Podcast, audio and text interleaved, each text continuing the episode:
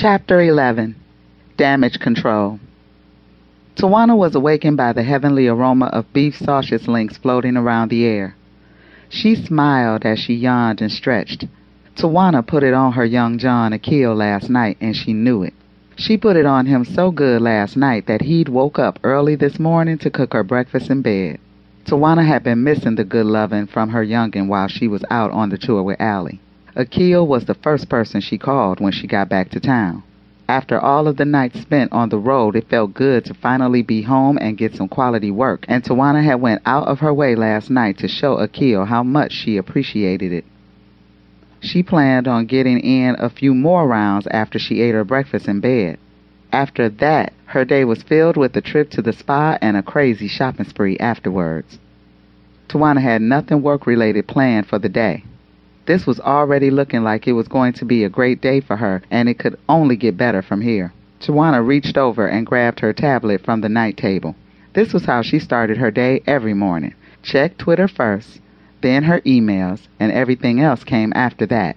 Tawanna opened the Twitter app and smiled when she saw that Alie was the number one trending topic.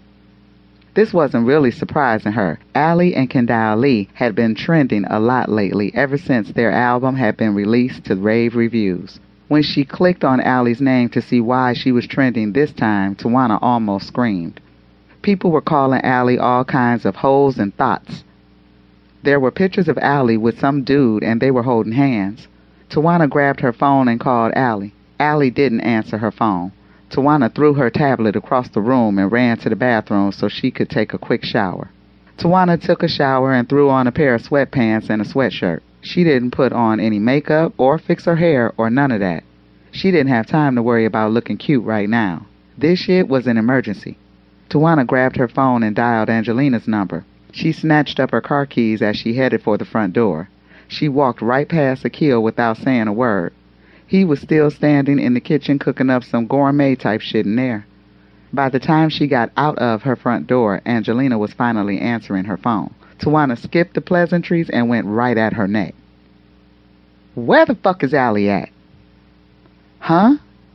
From the sound of her voice, it was clear that the phone had wakened Angelina up. Her voice was barely audible as she mumbled. Tawana didn't have the time or patience to deal with this right now. Bitch, where the fuck is Alie at? Being yelled at woke Angelina up. She knew exactly who was on the other end of the phone making such a fuss. I think she's still staying at the hotel. Which one? The Ritz Carlton downtown. Tawanna ended the call and jumped in her Porsche. Tawanna made her way from her Chestnut Hill condo to Center City in record time. She talked the front desk receptionist into giving her the key to Alie's room, and Tawanna headed upstairs to Alie's suite. Tawanna opened the suite's front door and looked around as she entered. Alie was definitely in here. Tawanna spotted Alie's phone and car keys sitting on the table. Tawanna headed to the bedroom and opened the door. Alie and Brandon were in the bed, hugged up and knocked out. Tawanna walked to the kitchen and grabbed a bottled water out of the fridge. She poured the water into one of the many champagne glasses that were laying around the suite. Tawanna walked back in the bedroom and threw the water on the sleeping Alie and Brandon. They both were startled out of their heavy slumber and jumped up looking confused. Brandon hopped out of the bed, still confused.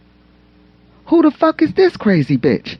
Tawanna picked his pants up off the floor and threw them at him.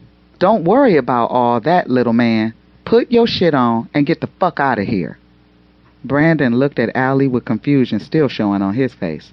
Alie said nothing. She sat up in bed with her head held down. Brandon grabbed his clothes and walked out of the bedroom. He wasn't leaving the hotel, but he was going to put some distance between himself and this crazy bitch that had thrown water on him. Tawanna looked at Brandon with hatred in her eyes as he walked past her. When he was out of sight, she turned her hatred toward Alie. How do you explain this? Tawanna threw her phone to Alie. It was open to the blog site that had the story of how Alie was cheating on Kendall Lee with some nobody, and they had a picture of Alie and Brandon holding hands as they walked along South Street to go with the article. Alie looked at the phone and smirked. This is love, Mom. That's the explanation. Tawanna damn near choked when she heard that nonsense. Love? Bitch, please. Love ain't got shit to do with this. You about to fuck up everything that we worked for because you out here chasing after some dusty ass broke dick.